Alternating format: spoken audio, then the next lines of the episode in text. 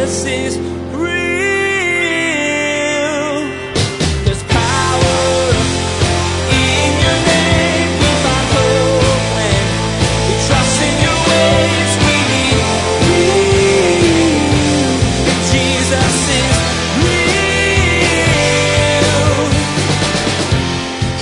someone to blame. And I just say, hey, listen, people are just being people. People have been people as long as God has had people on the earth. But guess what? God is still God. And rather than, you know, kind of submersing ourselves in all the negativity, let's just look up and say, God, you're God over all this stuff. And you know what? People are going to be shady. But you know what, God? You're God. And not that we should allow shadiness to continue. We need to fight against it. We don't need to be made negative by it.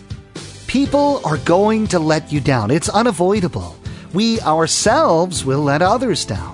A constant comfort is the reminder that God is not people. He'll never let us down. And in Pastor Daniel's message today, Laban tries to swindle Jacob out of what he's owed.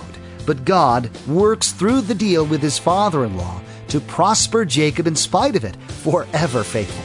Now, here's Pastor Daniel in the book of Genesis, chapter 30, verse 25, with part one of his message entitled The Prosperity of Jacob.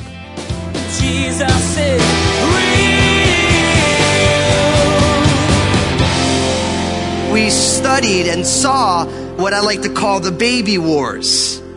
Jacob's two wives, Rachel and Leah, decided that the way to make sure that Jacob loved them was to have children. And so, sure enough, Leah started bearing children. And then when things weren't working out and Rachel was barren, then of course, Rachel gave her handmaiden and then Jacob started having babies with her and then Leah gave her handmaiden. And then finally, and we ended last week with God's provision for Rachel.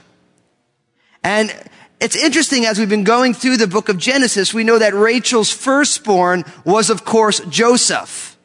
And we know that Joseph is going to be the main character at the end of the book of Genesis. The firstborn of Rachel who had been barren and Sarah, Rebecca, and now, of course, Rachel all struggle with barrenness. And really the Bible from cover to cover is about God's way of bringing fruitfulness from barrenness. God is just really good at that. It's so often when things are not going well or when struggles are happening or things just don't seem to be working out, it's so easy to forget that when things aren't going the way you think they ought to go, that you're a prime candidate for a miracle. That's what the eyes of faith do. It tells you that when things are going wrong, it's a glorious opportunity for God to be God. And that totally changes the coloring or the, the hue of circumstances that seem negative. When you look at it, you say, you know what? This is an opportunity for God to be God. For me to see the hand of the Lord in the land of the living. But so often our circumstances are so overwhelming that we miss that. We miss that these situations are opportunities for God. So we've just seen through the first 24 verses of Genesis 30, which we looked at last week, we've seen God's provision of offspring for Jacob. Now, as we move into 25 and following, we're going to see God's material provision for Jacob and his family. So let's just jump right on in. In Genesis chapter 30, verse 25, it says this, And it came to pass when Rachel had borne Joseph that Jacob said to Laban, Send me away that I may go to my own place and to my country. Give me my wives and my children from whom I have served you and let me go for you know my service which I have done for you. And Laban said to him, Please stay if I have found favor in your eyes, for I have learned by experience that the Lord has blessed me for your sake. So now Jacob, his house is full. He's got his wives. He's got his children. And he says, Laban, listen, I've been serving you. It's been at least 14 years at this point. Let me go back home. Let me go back and see my, my parents. Let me go back to the land that had been promised to my grandfather, Abraham, to my father Isaac. Let me go home. And Laban says, listen, Jacob, can you stay? because I have learned that I have been blessed because you're here. Now you know I'm going to make an application there. You know that, right? I hope you know that, that I can't miss an opportunity to make this application that would to God that the people who we work for, whose family we're a part of, all these things, that they would be blessed by God because of our presence. It was that way for Daniel. Nebuchadnezzar was blessed because of the service of Daniel in his life. You think about, of course, uh, Joseph. Potiphar is going to be blessed. The Pharaoh is going to be blessed because of Joseph's presence. And as employees, neighbors, would to God that we would be praying for our neighbors and we'd be seeking God's blessing in their lives. And that people say, listen, I don't want you not to be a part of my life because God has blessed me since you've been in my life. I believe that's part of what it means to be salt and light. It means that we are meant to be people who are dispensers of God's blessing and grace because of what God is doing in our lives. See, that's the thing. Our lives, as God is working through our lives and through the circumstances of our lives, that the overflow of that should be grace spilling out on people. God's blessings spilling out on people because we're there standing in the gap for people saying, Lord, will you bless my boss? Will you bless my company? And as you're blessing it, will you let them know that the reason they're being blessed is because I'm praying? Because you are in my heart? Laban's saying, Jacob, look, don't leave. I know that I'm blessed because you're here. Stay around. So different, of course, than people being like, I can't wait for someone to get out of my life. You're misery to me. None of that here. Laban's like, Jacob, please don't go. So look what happens in verse 28.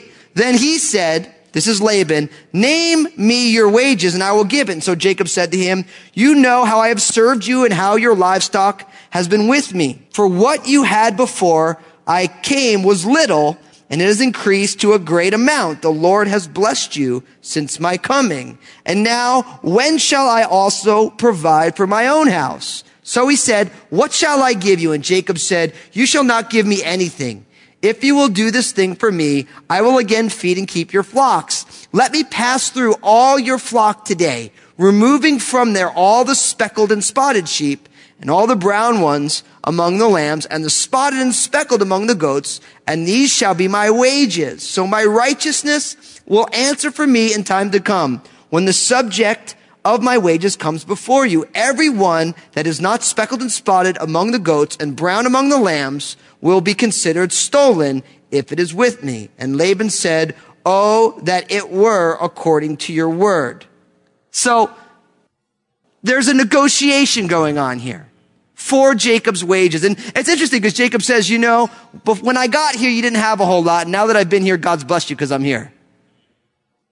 You know, and, and on one hand, you could say, well, that was really humble of Jacob. You know, he's got a nice little bit of modesty. But the reality is, is that he was able to see the tangible hand of God here.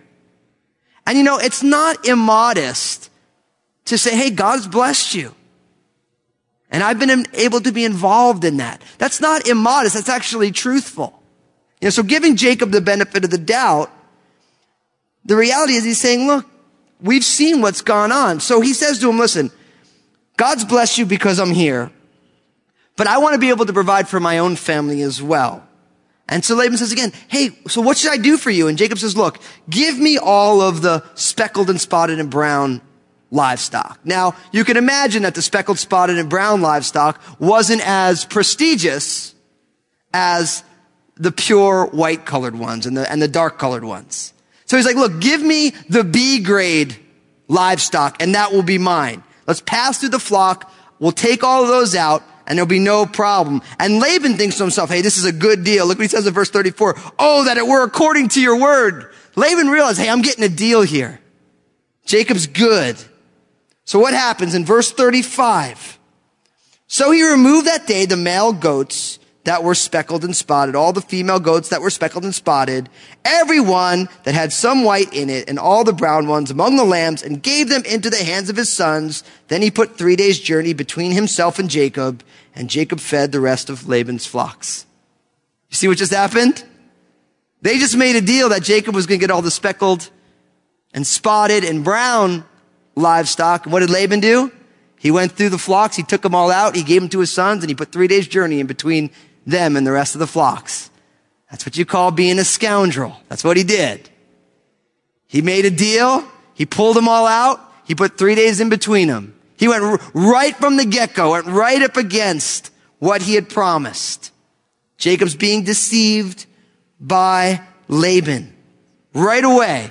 And it's ironic, of course, because Jacob kind of did the same thing with his brother's blessing, didn't he? Where he had a big charade, song and dance before his dad, put on Esau's clothes, put some goat's hair because he was, wasn't a hairy guy like Esau and myself. And so, in some ways, Jacob is get, he's reaping what he sowed. He's getting deceived as well. But you know what's beautiful about this? Is that God is still God, even when people are being people. Some of us need to write that down. God is still God, even when people are being people. Because so often, people do shady things. Now, we shouldn't excuse it when they do shady things. But if we believe the Bible, we should remember that people are shady by nature. That if it's not for the grace of God, shadiness prevails. So even when people are being shady, God is still God. And God is still sovereign. And God's plans cannot be thwarted by shady people. And I think, especially in the day and age we're living in right now in America, where everyone wants to blame the other shady guy.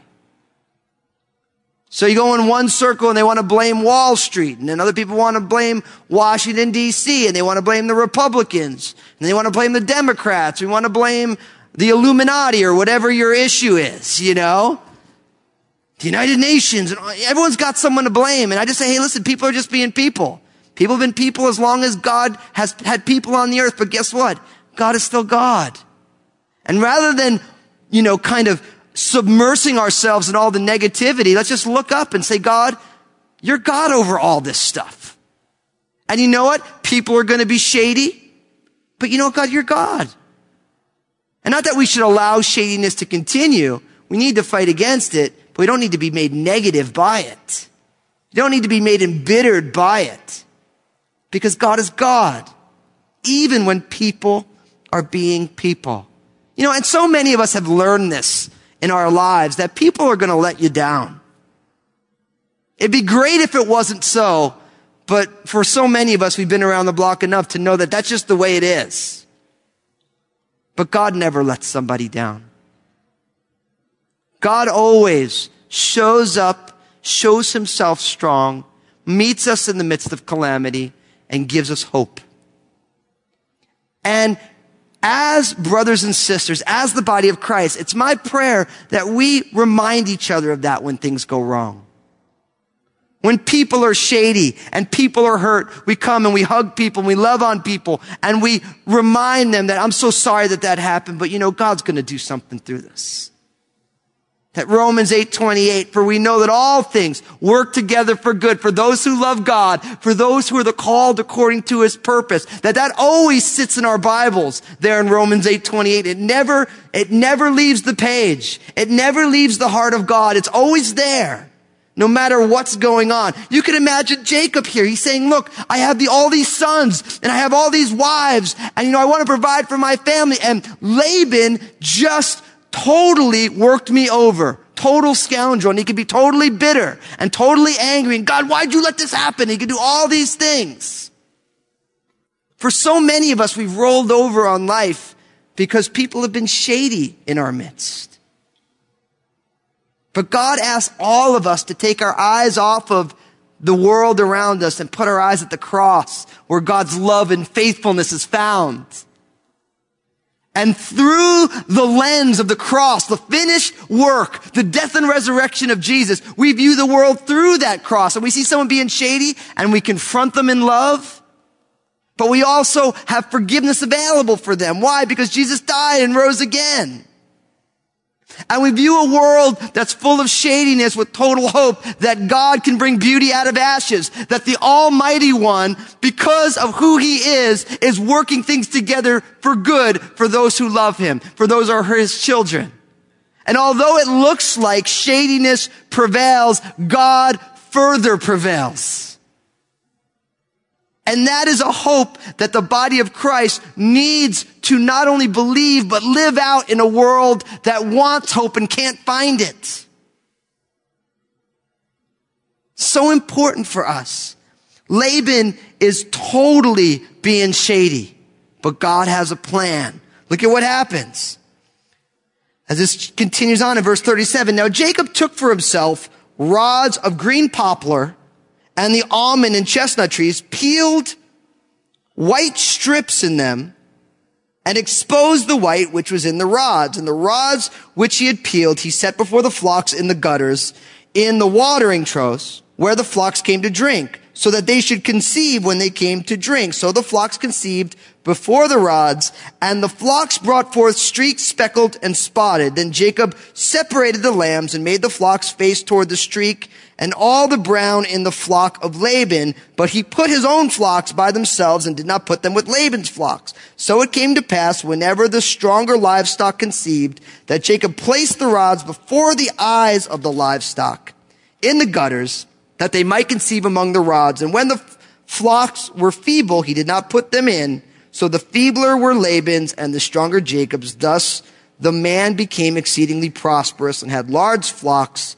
male and female servants, camels, and donkeys. Now, Jacob, he's just a human, so he's like, man, we're going to fight fire with fire. That's what he's thinking here. So he has an idea. Now, he talks about taking these trees and peeling back the stripes. There's a lot of discussion, scholarly discussion about exactly what this means. And I'll be honest with you, I've never breeded cattle in my life. So, you know, I'm just going on the things that I've read. Okay. I've never even seen it done. Don't necessarily want to. I like eating it when it's on the table, but I don't want to see all that stuff personally. That's just me. But the reality is, is in effect, it would seem that for, for shepherds in that day, there was a belief, some sort of folklore that if they visualized multicolors, then they would conceive multicolored livestock. That's pretty much what's going on there. Now, in a lot of ways, this is like, remember the mandrakes of last, of last study? Where, where they thought it would, it would help with fertility. And so Rachel traded sexual favors with Jacob for Leah's sons, mandrakes. Do you remember that? And everyone's like, what is this? And I'm like, I don't really know. But the reality is, is that she thought it was, it was like superstition. If I eat these mandrakes, then I'll be fertile and then I can have a child. And it was interesting that she ate the mandrakes, but Leah got pregnant. So there goes that. And in a lot of ways, Jacob is doing the same thing. He's using folklore, superstition by placing these rods that have multicolored and they're putting them in where they drank and so that, that when they, when they would have sexual relations because they were visualizing this multicolored thing, then all the children will be multicolored. It'd be like if, if, if you, if you want to have a child and you just think Justin Bieber is the cutest guy in the world.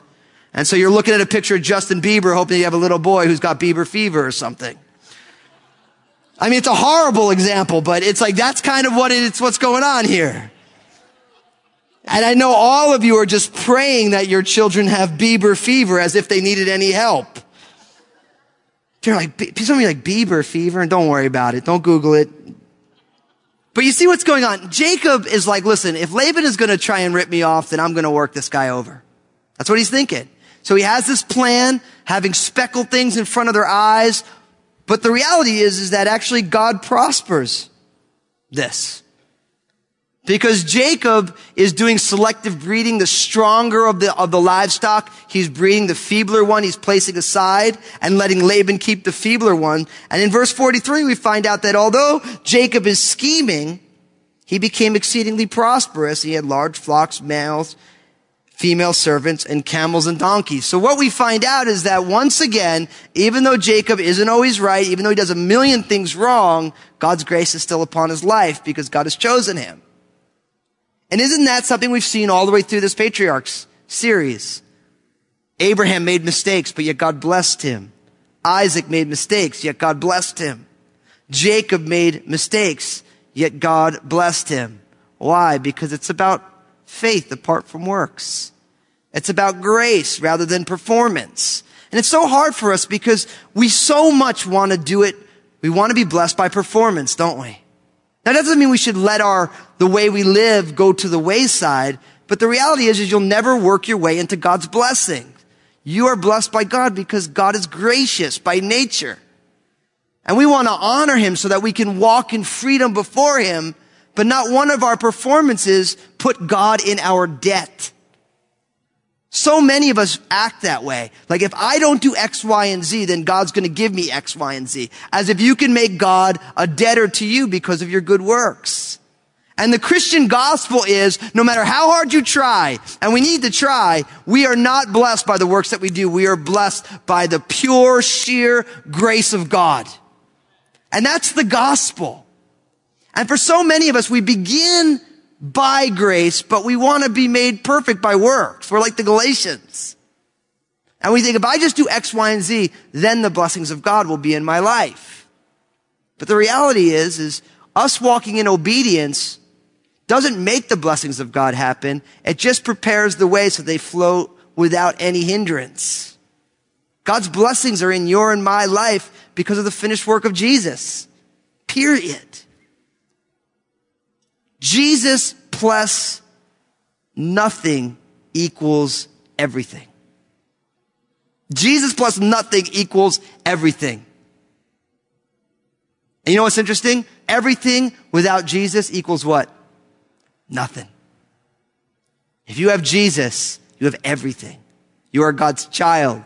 You are under His grace. And I know, listen, believe me, I know that that is a radical thing to say. But that's the gospel. I mean, if you look at Paul's letters, Paul's letters are continually helping churches realize this. It's not by works, it's by grace. Because God is a blessed and loving and gracious God despite who we are. And we see it again here in the life of Jacob. We see it in the life of Moses. We're going to see it in the life of David. We're going to see it in the life of Gideon. We're going to see it in the life of the apostles. Paul, all of these people, Mary Magdalene. All of these people received the blessings of God purely because God is a blessed person and he loves to bestow blessing. I hope we always keep that in mind. So what happens now? Look at chapter 31, beginning in verse 1. Now Jacob heard the words of Laban's sons saying, Jacob has taken away all that was our father's and from what was our father's, he has acquired all this wealth. And Jacob saw the countenance of Laban, and indeed it was not favorable towards him as before. Then the Lord said to Jacob, return to the land of your fathers and to your family, and I will be with you. So Jacob sent and called Rachel and Leah to the field, to his flock, and said to them, I see your father's countenance that is not favorable towards me as before, but the God of my father has been with me. And you know that with all my might I have served your father, yet your father has deceived me and changed my wages ten times, but God did not allow him to hurt me. If he said thus, the speckled shall be your wages, then all the flocks bore speckled. Jesus is real. We can never escape shady people in the world. As Jacob prepared to leave Laban's house, the two made a deal for Jacob's payment. But Laban tried to swindle him. But God was faithful, providing a way for Jacob to take what he had earned. Giving is one of the central themes in the Bible. Believe it or not, it's the main subject of nearly half of the parables that Jesus taught. Like prayer and serving others, money is an outlet of spiritual power. When it's released into ministry, God does amazing things with it. To understand what it means to be a Christ follower, we must also understand what it means to be a giver. Please prayerfully consider becoming a monthly supporter of Jesus is Real Radio. For more information, log on to JesusIsRealRadio.com. For most of us, our smartphone is an extension of our body. They are constantly ringing and dinging, telling us what to do and where to go next. We want to encourage you to subscribe to the Jesus is Real podcast. Each week, the programs right here on the radio are available in podcast format. So if you miss one of the broadcasts, you can always catch up. by subscribing to the Jesus is Real podcast. Log on to JesusIsRealRadio.com. Next time on Jesus is Real Radio, Pastor Daniel will tackle the issue of envy as we hear about Laban's jealousy of Jacob's prosperity. It's a serious matter when we can't rejoice with someone as they receive blessing. We don't compete for God's affections. You've been listening to Jesus is Real Radio with Pastor Daniel Fusco of Crossroads Community Church. Pastor Daniel will continue teaching through his series entitled Patriarchs.